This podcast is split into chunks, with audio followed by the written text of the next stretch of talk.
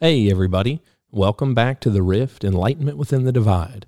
I'm your host, Sam Denning, and today we are joined by a very special guest, Craig Eckert. Craig and I have known each other since I worked as an intern at Equitable Production Company in the summer of 2007 while a grad student in geology at Virginia Tech. He helped me learn how to turn my book skills into real-life skills in the exploration of hydrocarbons. But we aren't here to talk about that story. Today, we're here to discuss his upcoming book, Rocks, Roots, and Rattlesnakes. It chronicles his journey backpacking the entire Appalachian Trail back in 2020. It was a fantastic interview, and I look forward to having him back on again in the future. We started out recording video, but had some technical issues, and it didn't pan out due to some incoming phone calls messing up the recording. Maybe next time. Please take the time while listening to check out the links in the podcast description. Maybe you can browse through Craig's website while listening to his fascinating story. Now, everybody, relax and enjoy the conversation.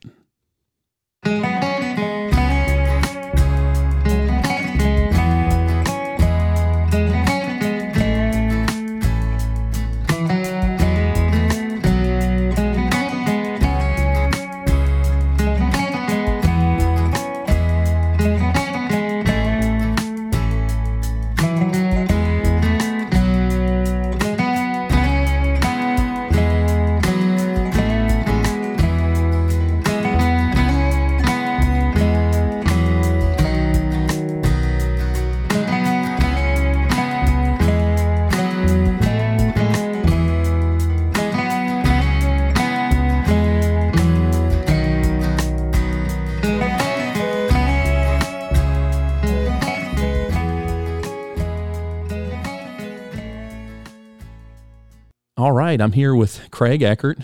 He was my mentor and boss at EQT, Equitable, when I was there back in 2007. And Craig, thanks for joining the show. Thanks for inviting me. I appreciate it. Yeah, and you've been doing a lot. You're always a busy man, it seems like. But when I knew you, we were working on the Nora coal bed methane CBM. Right. Field back in 2007, the summer of 2007, and I was just a little measly intern there, but you helped introduce me to a lot of people in that field, and it was fun, and you helped take stuff for me. This is from a personal perspective, take stuff that I had learned down at Virginia Tech in grad school and undergrad school, because I was working on my master's, and put it to practice. Up to that point, it was just stuff that you'd see in outcrops off the interstate, and it was hard for us to see the practical purpose of it.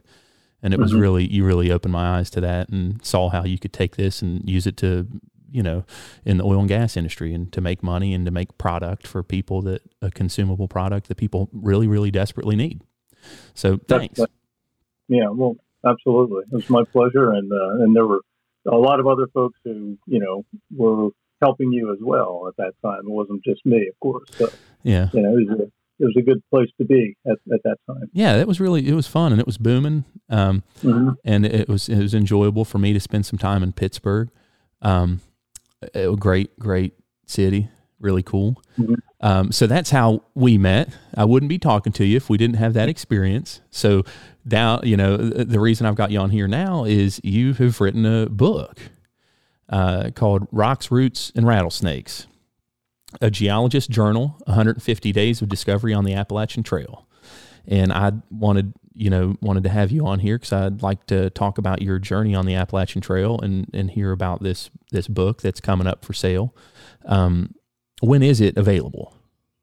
So it's available right now for pre-order, and you can do that through my website.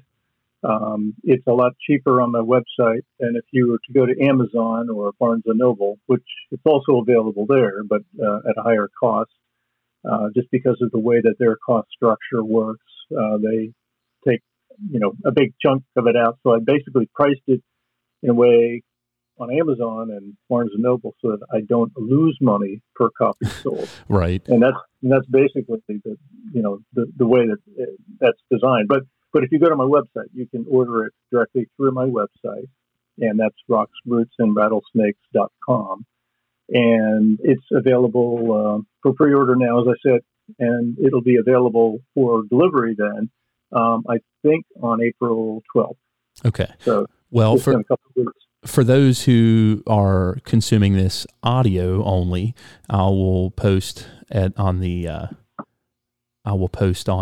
audio version in the description. I'll put a link to this, and then for those listening or for those watching this podcast, I'll also in YouTube I'll put a link down there for people to click on to directly to your website. So if you guys want to order this, which I would advise you to do, just having gone to Rocks, Roots, and Rattlesnakes.com, there is tons of information that you've put on this website. And we were discussing this before we started the call.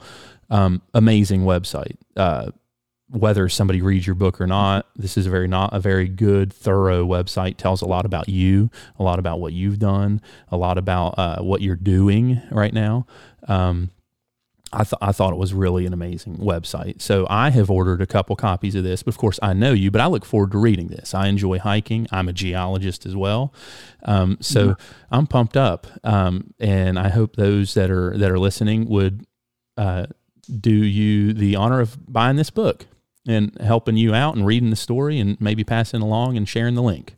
So, well, thank you. Yeah. I think it'll be interesting for a whole variety of, folks, all different audiences. And the point was, to record the story in the form of journals, which, you know, I kept journals every night. You know, that was part of my ritual. I would get into my tent at night, and I would review the day's maps. I would plan for the next day where I wanted to end up, you know, look to see, you know, what the terrain was going to be like, how far I thought I could get, where I might stop for breaks, where I might stop for lunch, etc. And then finally, I would write a couple of pages in a journal. And so that was sort of the start of the book right there, was all of those pages of journal entries that I made every night. So did you go into this expecting you'd write a book? Like, did you anticipate that this might turn into that, or did it just evolve into that? I can't say that I started out with the intent of writing a book, but I did go into it with the intent of recording, like in writing, what I did every day. And then I wasn't sure really what I would do with that at the end of the day. But I'd say maybe about halfway into it, maybe even a little bit before that. You know, there's a lot of time during the day to talk to people. If you run into someone and, you know, you hike with them for a little while, but there's a lot of time to talk about all sorts of things. And one of the things that we did talk about from time to time, and I say we, me, and whoever I happen to be hiking with for that day, you know, I mentioned a couple of times about my journals at night, and you know, several folks made the comment that wouldn't it be cool if you would put that together in the form of a book? So it was actually suggestions that came from other people, and I had even come up with a name. I had this thing about these alliterations that all begin with R's, and there were more than just the three that ended up being part of the title. There was also like rain, relief, and I can't remember. There were a whole bunch of them that sort of characterized, you know, the daily experiences out on the trail. And so these three, you know, Rocks, Roots, and Rattlesnakes, they seem to be the most, you know, stand out, obvious. Stick out. Yeah. It's basically what you're looking at all day long. Well, I don't know. So trying not to trip and fall up over a rock and so forth. I'm a Boy Scout and, or was a Boy Scout. I'm an Eagle Scout. Yeah, no longer. I'm a Man Scout. But I went to Cimarron, New Mexico, and to Philmont. Yeah. Philmont. And so I have experience in backpacking, and I've listened to some, another podcast you've done, and I don't really want to, well, if some of this interweaves with that, that's fine. But I'm sure that was in the late 90s. Mm-hmm. So, and you had talked about the differences in the material for backpacking. Oh, and, right. I thought to myself, I bet you from that time to now, stuff is significantly lighter and better. Oh, I'm sure and it is. We did 2 weeks backpacking at that time. It was a 2-week thing, and it was pretty brutal. But because you could pick different tracks, there was trails all over the place. Mm-hmm. But one thing that I thought, and I wanted to ask, so, you know, how old are you? I'm 64. What made you decide to up and hike the Appalachian Trail? At what year did you do this? Was this? So I did it 2 years ago. It'll be going on 2 years in June. Okay. So I was 62 at the time, but I had just retired a couple of years prior to that. And this is something that I had always wanted to do. It was, I guess you could say it was on my bucket list. You know, that's what people generally refer to that sort of thing as. But when I was younger, I had some friends that had hiked the Appalachian Trail, and I remember always kind of regretting not having gone with them. And as a kid, I had grown up right next to the Appalachian Trail in the Lehigh Valley. So Kittatinny Mountain runs right along the northern border of the the Lehigh Valley. And so we'd go up there in scouts and old school outings and all sorts of things. There was all different reasons for, you know, getting up on the trail. But so I was real familiar with that part of the trail, but I never really had ventured beyond, you know, maybe 50 miles or so from, you know, the Lehigh Valley. And always thought that would be a really cool thing to do. And so when I finally had the opportunity, you know, retiring, because it's a big chunk of time. If you do a through hike, it took me, you know, a gross 5.5 months. Yeah, like half the year. Yeah, exactly. So that's not something you do if you're working, right? And so you almost have to be either retired or so there's sort of this bimodal group of people that do the trail, and there's obviously exceptions, but it's a lot of young people that are either right out of college or, you know, they haven't quite gotten into their careers yet, and so they have that free time. So it's those guys, and then it's the retirees, older guys, yeah, or and women, of course, too. And there were a lot of women on the trail. I think typically most women that I met were in pairs or groups. There's a few that hike on their own, but it's more common for men to do solo hikes. At least that was my experience. Maybe that's not true statistically. I don't know. I haven't really investigated it, right. But I would suspect, and I think for safety's sake too. Yeah, it makes sense. Not that the trail isn't a safe place, but you know, that's probably the way it is. Well, along those lines, so. You know, you were 62 when you started, and I was going to ask you some things about safety. So I guess I'll ask them now. Well, actually, let me follow this thread about, so did you have to do a lot of prep work physically for this to get prepared to do this? Well, I did, actually. And it was just in the form of hiking, you know, 4 miles every day or so. And I did that for about a year, and I was pretty faithful about it. And I had the opportunity to just drive 15 minutes from my house to North Park, which is just on the north part of Pittsburgh, which you're probably familiar with. Your brother, I think, lived somewhere around here. Yeah. You might have been around North Park in the past, but there's like 40 miles of trails through North Park, and there's all kinds of loops that I've become real familiar with. So I did that for about a year. In advance of starting. And I remember thinking, you know, well, I know what my pace is now because I do this all the time. And I, you know, used to record my hikes to see how long it would take and what my miles per hour were and everything else. And I was hiking about 3 miles per hour solid every single time. And I thought, well, that's my pace. And then I figured, well, if I'm going to do like 15 miles a day, that's only 5 hours. I don't know what I'm going to do with the rest of my time. And so I would then, you know, think, well, what am I going to do with, you know, all the rest of the day? Well, as it turned out, my pace was not 3 miles an hour, not with a backpack and not with the terrain that you're hiking on the AT. I mean, you know, the one thing that always amazes people when you bring this up is there's something like 515,000 feet of elevation change? Of elevation change up and down. And so, you know, if you consider that, it's sort of like every 17 days, I think I figured out, you're hiking to the top of Mount Everest and then back down the other side to sea level. So, you know, from that standpoint, it sounds like, you know, an awful lot of elevation change, and it is. And it is, yeah.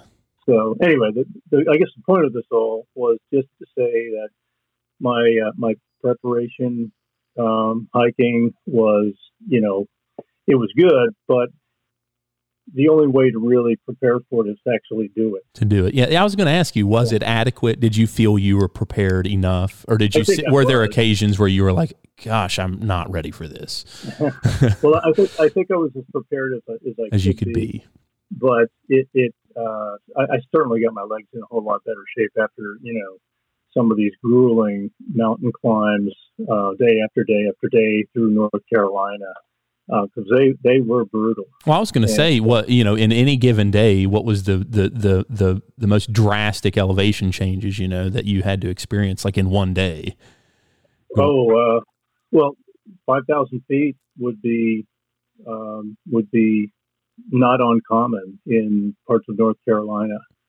So there are places where, you know, you climb 3,000 feet in the morning and then you drop down, then you do another one later in the afternoon. And so it's pretty severe at times, but the motivating factor is getting to the top of each of those mountains.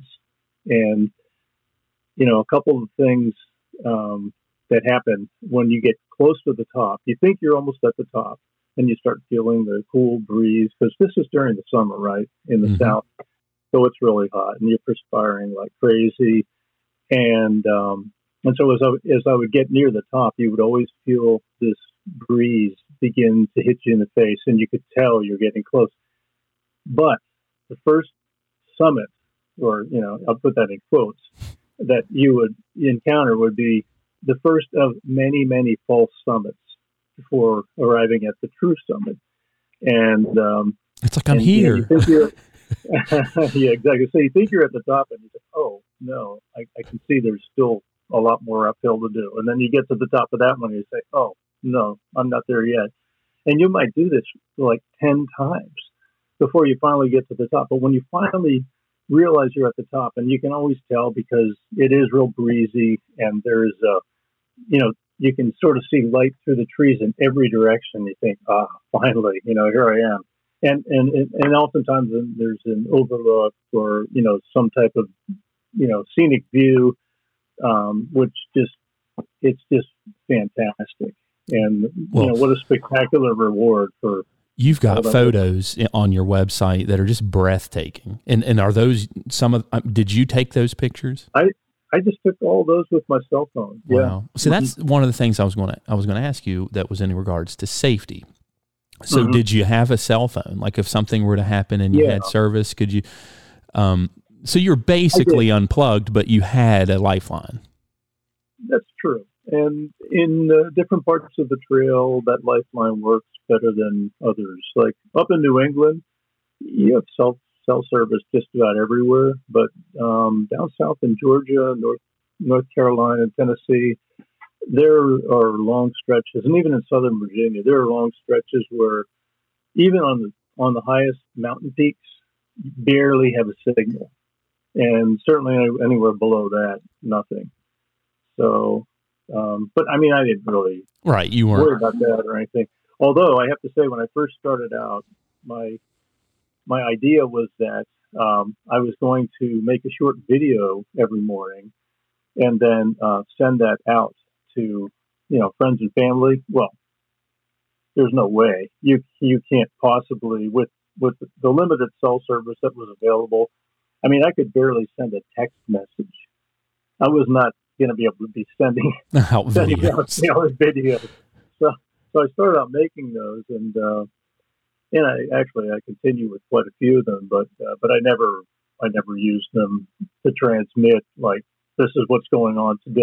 And, you know, some people do that with YouTube channels, and I'm not quite sure how they're able to connect with the limited, capabilities that the cell phone offers in places. So you had to use your mapping skills. You weren't using your, because all these, any young listener that's under the age of 35, and this is a total ballpark figure, but probably don't know how to use a topographic map. You weren't using GPS on your phone. I had a whole, I can just show you what I had. I used these National Geographic map books, and they just have, sections of the trail, like 15-mile sections on every fold-out page, and that was really my that was the system that I used for finding my way. Oops, sorry. It's all right. How much planning on the daily hiking did you do, and how far in advance did you do that? Well, I would certainly do just the full day that was ahead of me, but I would also look to see, whenever I would move from one major province to another, like getting into the Smokies, and I'd have to plan all that out. Of course, for the Smokies, that was one of three areas along the trail where you actually have to have permits in order to camp. Huh. And so you had to do that in advance. So you had to plan out where you were going to be each night and how many miles you were going to hike each day well in advance of arriving there, so that this is officially what you were supposed to do. As it turned out, because of COVID and staffing, et cetera, I didn't see a single ranger the whole time I was in the Smokies. Now, most years there are rangers patrolling and walking the trails and making sure that people have permits. But in most years, the type of permit that's required for the Smokies, it's, I forget what it's called, but it basically, if you're a through hiker, all they really want to know is approximately when you're going to arrive and approximately when you're going to leave, so that they can sort of keep track of how many people are using the trail at a given time. And if someone gets lost, they can go to the records and they can see, well, they said they were going to start at this date and no one's seen them since. So here's where we should look. But anyway, because of COVID, they actually only offered what are called backcountry permits. And what that meant is that you had to predict where you were going to be each night. And there were only 8 spots available at each of the shelter areas. So it was a little bit tricky. And my son helped me with that. He was in Singapore at the time. And since they were 12 hours before us, he was able to do that in the afternoon. And the reason I say that is because the advice that I was given is to sign up for a given tent site. You have 2 weeks in advance that you can do it. So beginning on midnight on that 14th day prior to when you're going to stay, you need to get online because that's where the server is and so forth. And so he was able to do that in the afternoon in Singapore instead of me staying up until midnight. Yeah, messing with it. And then expecting to have signal. And anyway. Well, that's interesting. Well, first of all, it's interesting that COVID it went so far as to affect hiking on the Appalachian Trail. It's kind of mind-blowing. And then and the amount of help that you had, outside help that you had doing this journey. Because I know, obviously, I asked you about getting physically prepared, but just as much of it's probably a mental journey. I mean, overcoming, maybe not a whole lot, but just being gone for so long. These are things I would think about, like, man, can I mentally take that? Well, I guess I did think a little bit about that, but it was something I was really looking forward to, just getting out and enjoying nature, trying to see if I could do this for an extended period of time. I actually started out not planning to do the whole trail. I started out just planning to do about 500 miles, I think 470 miles of it. And about 2 weeks into the trip, this is when I decided, well, it looks like I can actually do this. And so I think I'm just going to hike the whole thing. Why not? So I started out with the intention of just doing a part of it and ended up, you know. You just kept going. Yeah, you're like, I can do that. Exactly. So where for those who don't know, where does the Appalachian Trail start, or where did you start? And then how many miles is it? Yeah, so it starts end to end. The Appalachian Trail begins in Springer Mountain, Georgia, which is about an hour north of Atlanta. And there's actually an approach trail because there's really no road that takes you to Springer Mountain. Well, I guess maybe some back cheap trails or something, but yeah. For the most part, you can't have somebody drive you there and drop you off. So normally people start at Amicalola Falls State Park, and there's a little archway there that is sort of the official start of the approach trail. And so then from there north, it travels through 14 states and ends up at Mount Katahdin, Maine, approximately 2,200 miles away. And Mount Katahdin is in Baxter State Park, and it is the northern terminus of the trail. And then beyond that, there's actually another trail known as the International Appalachian Trail. And this is all sort of done with the intent of bringing geology into the mix. And the International Appalachian Trail is essentially just, you know, continuing along what used to be the ancient Appalachians, which formed as a result of the collision of Gondwana with Laurentia, which in geological terms is North America and Africa. And this is prior to the opening of the Atlantic Ocean back during the Jurassic, you know, a couple 100 million years ago. So it's sort of following the trace of the mountain system that resulted from the colliding of two plates back, 300 million years ago when the Allegheny and Orogeny, which was the final mountain building episode that took place to form this immense mountain range from, you know, essentially Greenland to well south of Springer Mountain, Georgia. And so anyway, the International Appalachian Trail, then I think it goes all the way up to Labrador along the Canadian Maritimes, and then jumps across to some of the British Isles and follows the Caledonian Mountains and into Scandinavia. And it basically just retraces where those mountains are on the other side of the Atlantic Ocean today. But at one time, of course, they were all together. Oh, that's fascinating. So it's kind of an interesting, and that's on my list of things to do. On your bucket list. Well. Yeah. Craig, on your website, you know, you've really got a lot of pretty cool details on here. I'm specifically looking under your appendix part.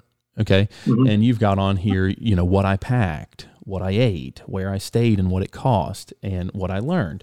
And you've got some really interesting stuff on here that obviously people that backpack think about this stuff, but somebody that's just like, hey, I want to get into this, or I want to read about his experience, would look at this and go, man, you know, you kept a lot of really good details that I personally find fascinating. And like one of the ones that you mentioned was that, you know, you like to keep track of your speed, your miles per hour and all that. And you have on here that you've got a bunch of different graphs, and some of it's related to that. And you calculated how your average length of time that you were on the trail, and how fast you were going. And I find that stuff really pretty cool. And especially that you charted some of it out in graph form in the book. Yeah. So, I mean, the whole intent of the appendices was to, provide information for future hikers so that they would know, you know, how to prepare for the trip, what to expect, what type of, food they would need, how are they going to resupply? Because these are questions that I had. And And there's actually an awful lot of information out there on YouTube channels. I mean, you wouldn't believe how many YouTube channels are out there that, you know, they talk about different types of gear. Like there are, well, I'll just name a few that I really like. There was one that was called Darwin on the Trail, and he used to review all sorts of tents and sleeping bags and, oh, I don't know, just all kinds of things that you might need, that you do need on a trail trip like this. And so that's where I learned a lot of this, and I just wanted to pass on the information that I learned and that I found was the most useful and helpful for me. And everyone has a different experience, but I did a little bit of trial and error with some different types of equipment, and the equipment that I like the best, I talked about, and for the most part, you know, I had pretty good things to say about most of the items that I took with me. And so that's what the appendices are all about, is really just trying to help the future hiker, section hiker, through hiker, or even, you know, short distances, somebody who's out for a weekend, because you still need to pack all the same types of things, even if you're only, you know, going out for a week. And by the way, that reminds me, you know, prior to doing this trip, I think maybe a week was about the longest that I had ever backpacked. So this was kind of a new thing for me. And so I really appreciated the help that was out there on these YouTube channels, so that, you know, I was able to, you know, learn from folks who had that experience. And you did mention also keeping track of the miles per day and how many hours each day, and then calculating, you know, what my average pace was and how that might have changed. I was really curious what those answers would look like. And so I graphed them all out at the end of my journey. And you could definitely see some trends and some good correlations between where the roughest terrain was and how my daily pace changed. And I think the best way to look at that is, you know, take 5 or 10 day running averages rather than looking at each day individually, because every day is a little bit different, but you begin to see some real trends when you start looking at the averages. And those trends, as I said, they really did correlate pretty well with the intensity of the terrain, you know, just as you probably expect. And there were places that I actually thought would be, because of what people had always said, for example, Pennsylvania has a reputation for, some people think it's the hardest part of the trail. And I thought, well, actually it turned out to be one of the easiest, because there's hardly any elevation change from day to day. You're up along ridge lines the whole way. What's tough about it is many of the ridges they're capped with Silurian orthoquartzites, which are just sandstones that are solely cemented. They're really tough. Hard. Yeah, and they're hard on your feet. But you know, I didn't mind that as much as I did.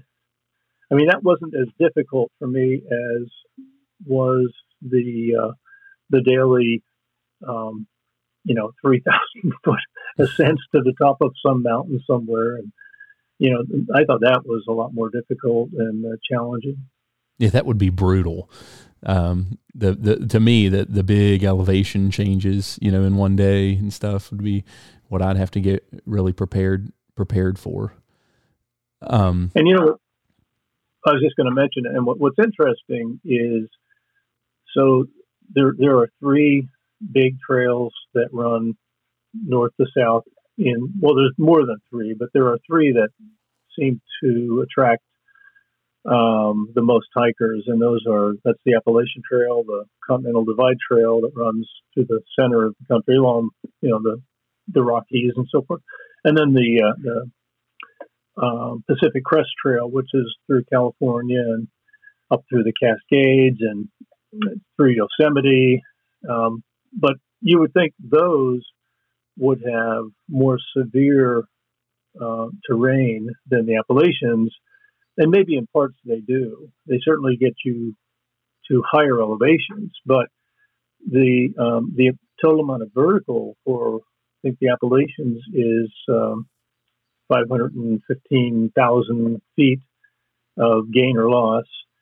And then for the other two, and I don't remember which is which, I'm guessing probably the Continental Divide Trail was next, but those are only like 400,000 and 300,000. So much less elevation change. But again, it's a different, they're completely different.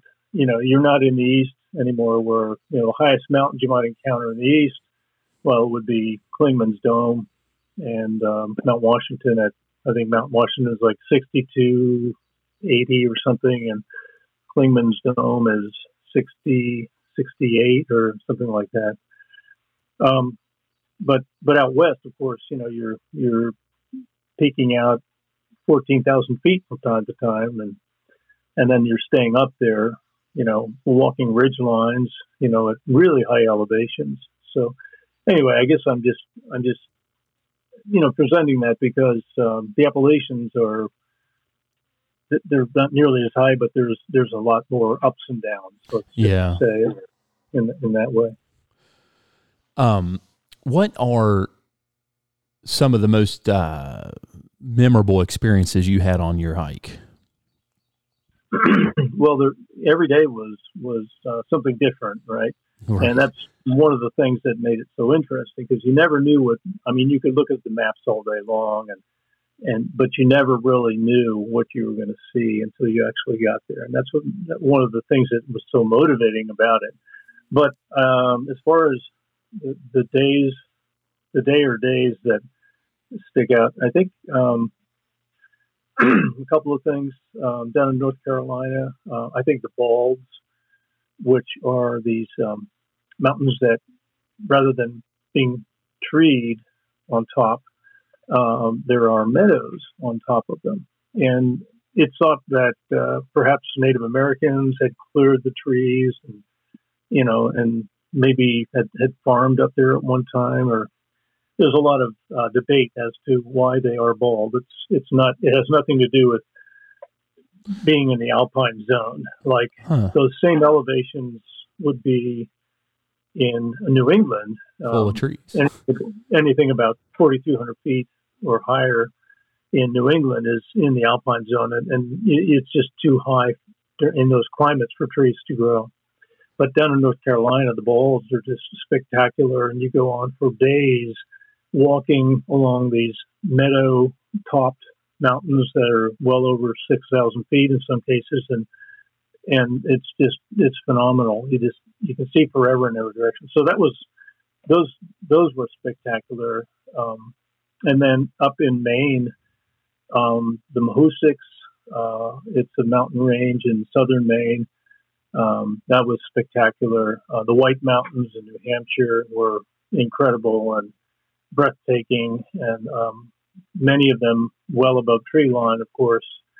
The Presidential Range, where Mount Washington is part of, just incredible scenery in every direction, very intense weather, very unpredictable weather, and I guess maybe to directly answer your question, the most memorable day probably was after the Presidential Range came the Franconia Ridge.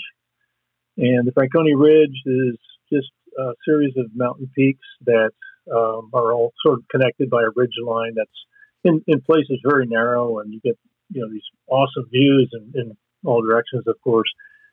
But the day that I hiked to the top of Mount Lafayette, which is the first of the peaks, it was real rainy and cold and windy. And when I got to the top of the tree line, you know, entered the Alpine Zone, I was hit with these like approximately 60 mile an hour winds, and it was this horizontal frozen freezing rain and snow, and you know, of course, what that meant was all the rocks, and there was nothing but rocks ahead of me because no trees up there, and the path was basically just following along these boulder climbs, but all the rocks were completely coated in ice, and so, you know, it took me like 3 hours just to summit Mount Lafayette and get over it, and it was fog in, and this, like I said, this intense rain, and the fellow that was hiking with me, his name was Fenway. He had this pair of rain pants that he had just purchased, and the wind was so intense it literally shredded the rubber from his rain pants. And, wow. And so he was walking in these like linen, like the underlayer that used to be glued onto the rubber part that had been shredded and blown away by the wind. It was pretty amazing. So, but that was an experience. And then thank God you survived that. Well, it was one of those experiences where, like, I didn't really think, like, I was going to die out there or anything dramatic like that, but I certainly could understand how that could happen. And the weather in the Whites is notorious for, you know, changing on a dime. And, you know, suddenly you think you're, you know, hiking along on a beautiful day, and the storm can come along and just change everything in a second. So, wow. Very interesting. Yeah, those are definitely memorable moments. Definitely, mm-hmm. I'm sure you've probably even got a greater appreciation for, you know, for life and everything, having done this hike, and greater appreciation for, you know, the wild. Yeah, absolutely. Yeah. And just little things that you notice along the way, just, you know, crossing over creeks and the sparkling clean water. And of course it looks clean, but there's a lot of animals that live out in the woods, and they all use the streams too. And, you know, and any water that washes into the stream that might contain some of their, you know, fecal coliform, and there's. My point is, there are things in the water that can make you sick. So, as beautiful and pristine as all the mountain streams look, you always have to be careful that you filter all the water. And I suppose in the old days, I mean, it's not like there were filters 100 years ago, and people still survived, and maybe they just developed immunities to right. some of the bacteria that was in the water. I don't know, but I wouldn't want to run that experiment. So you know, you talk a lot about, you know, the weight of what you're carrying, which makes sense to me. The lighter it is, the better you're going to mm-hmm. fare. So the weight of that backpack probably fluctuated as you drank water throughout the day and things like that. Yeah, absolutely. Yeah, so I would carry 2 liters of water, and it's, you know, 2.2 pounds per liter, I think. And so when you're filled up with water, it's at least 4.5 pounds of water that you're carrying. And then, in addition, the resupply, and, you know, just to be specific about it, the resupply is your daily food rations, and typically you'll need 5 or 6 days of food with each resupply. So where I would do those would be usually at a small town that the trail would go through or near, and sometimes it would require a shuttle from the trail into a town so that you could go to a little store and buy, you know, another week's supply of oatmeal, another week's supply of ramen noodles and beef sticks and energy bars and all the other things that you need for the next 5 or 6 or more days. And all of that I kept in a food bag, and the food bag would, you know, weigh next to nothing at the end of the week.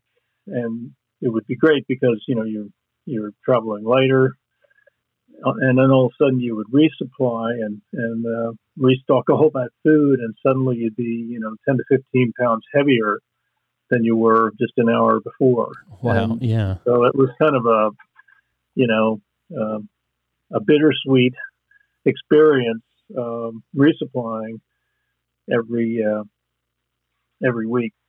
But, you know, you had to obviously restock your food, and that's just a matter of survival.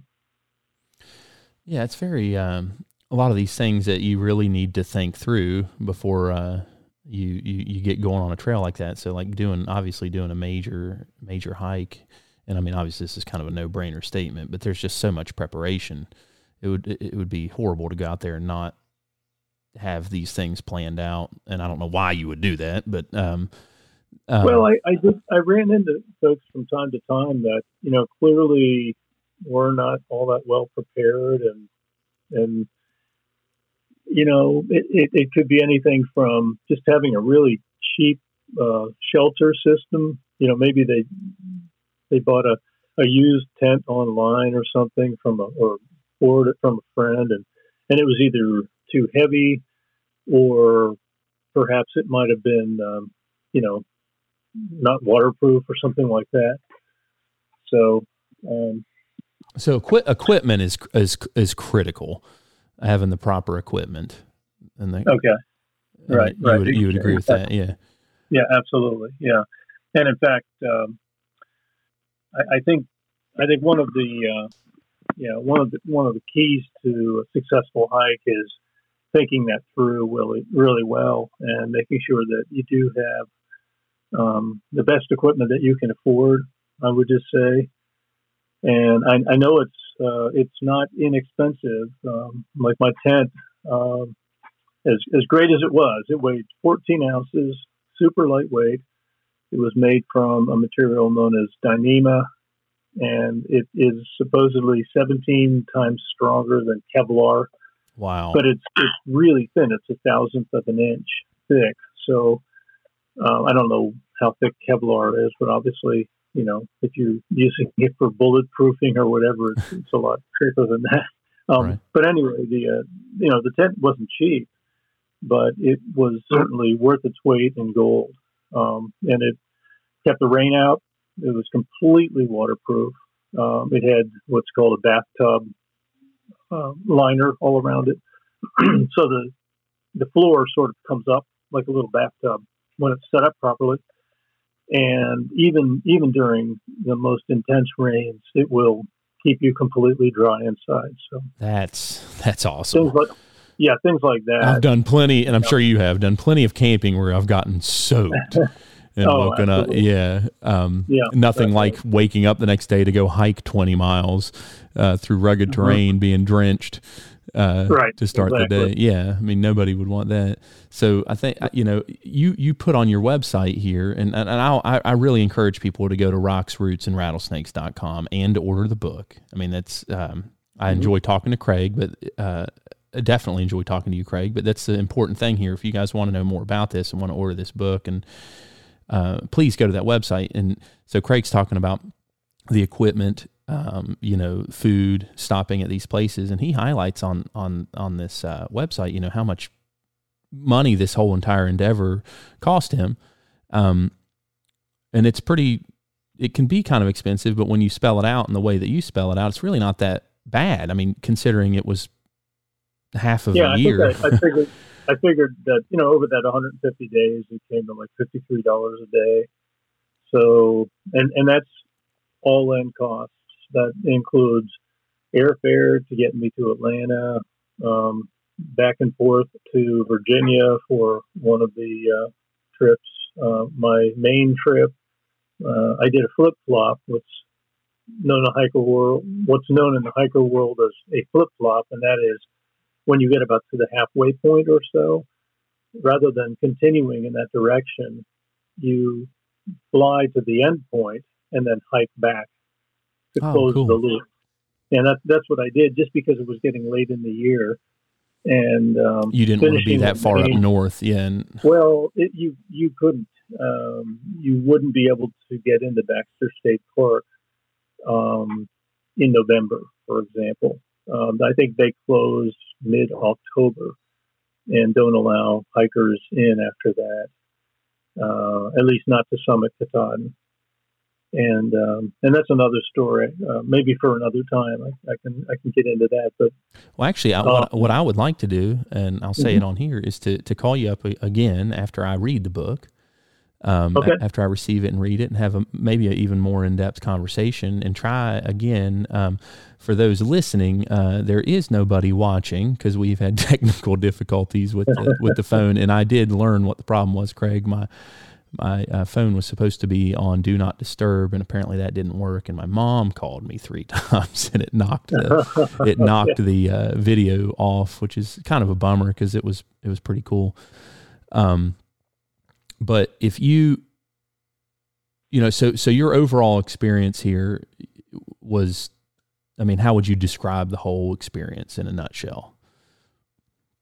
Well, it was life changing, I have to say.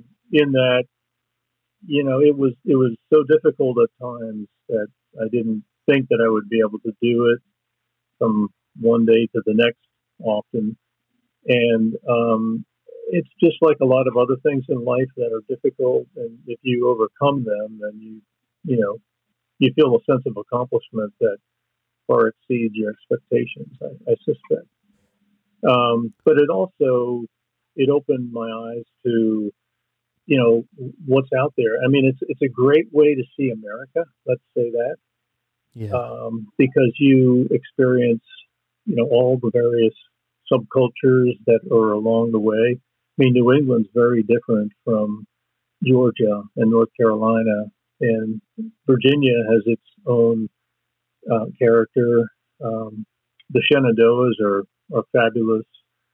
And they were a surprise for me, too, because I expected, the Shenandoah Mountains are along the Blue Ridge.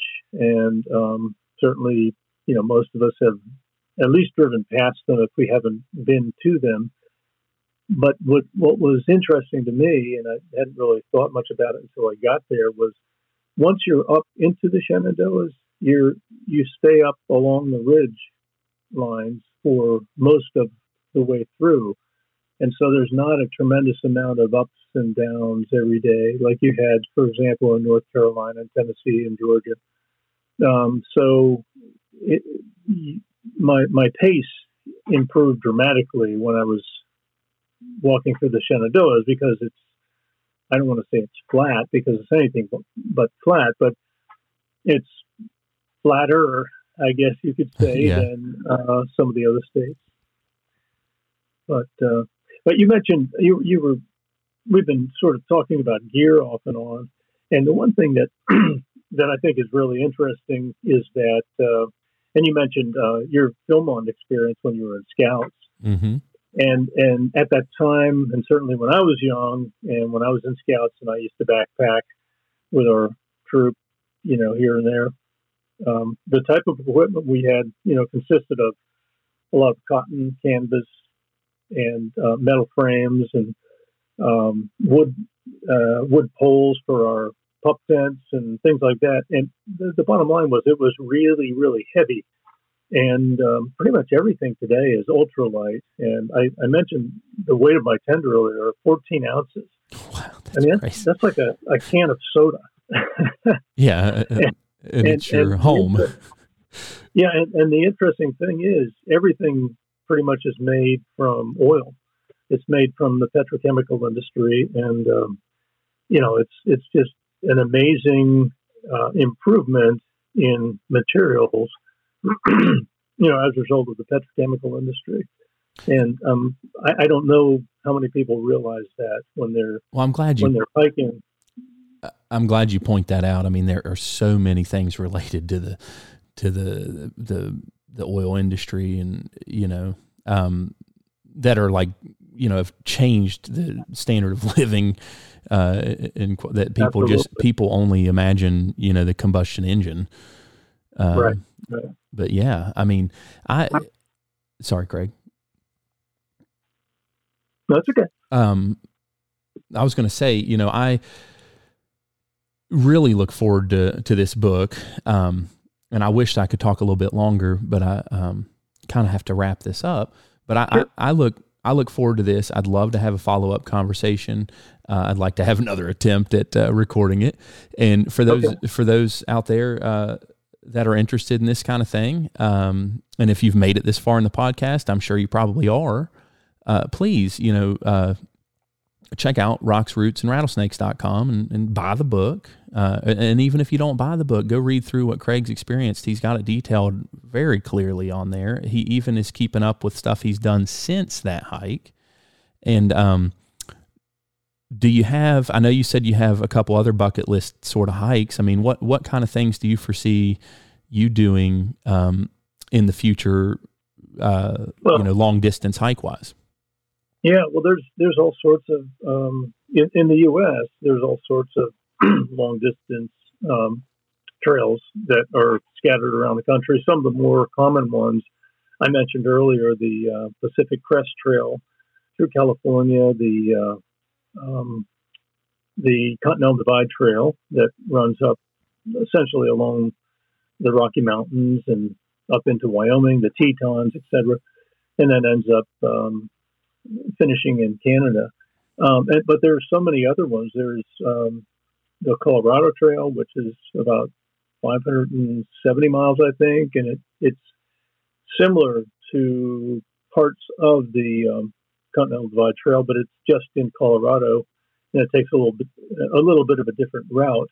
And then there's east-west trails that cut all the way across the country. There are some that are pretty much in the Northeast. There's one that's called, I think it's about 4,400 miles long. It's called the North Country Trail, which goes through Pennsylvania, begins, I believe, in Vermont, near the Long Trail, which runs along the Green Mountains. Anyway, I could go on and on, but suffice it to say, there's thousands and thousands of miles of trails, well-marked trails for the most part, all through North America. And so, yeah, many of those I'd like to tackle. You've got a game plan to tackle a couple of these. Yeah, I would say I have a penciled-in game plan. And the reason I say that, there's some things this year that are going to prevent me from doing another long-distance trail. But perhaps next year I'll have a little bit more time freed up to do that. But yeah, I've got lots of things on the list that I would like to do. A lot of the trails on the list I'd like to do. Well, in the next couple of years, including that international AT that I mentioned earlier. Do you have? Let me finish it on this source. Do you have plans to do another book? That's a very good possibility. I think the idea of writing a book and then talking about the geology beneath my feet as I trek along has an appeal to me, and I think it has an appeal to readers. Yeah, so, it would have an appeal to me as well. Yeah, so that's something I may do that. I don't have specific plans, but I'll certainly journal as I go, and in fact I did journal my way through the Long Trail last year, and I haven't done anything with that crude manuscript, if you will. But there's still possibility I might do something with that. Well, I know that you're very knowledgeable in the field of geology, and I would look forward to reading that as well. I can't wait to get this book in the mail. Craig, I want to thank you for giving me your time and accepting my invitation to come on here. Well, thank you for asking. Sam. Yeah, I mean, really we'll have to catch up in person sometime. Maybe if I'm up in Pittsburgh, I'll give you a call. Would love to. Please do. I look forward to it. And, you know, Craig, thanks for this conversation. And I hope those out there will go check out your website and check out your book. And if we have time in the future, we'll follow back up and see what else you got going on in your life, because it seems like you are doing a lot of hiking and seeing a lot of really cool areas of the country. Sounds good, Sam. Well, thanks a lot, and I'll hope to talk to you soon. All right. Take care. See you. Thank you. Bye.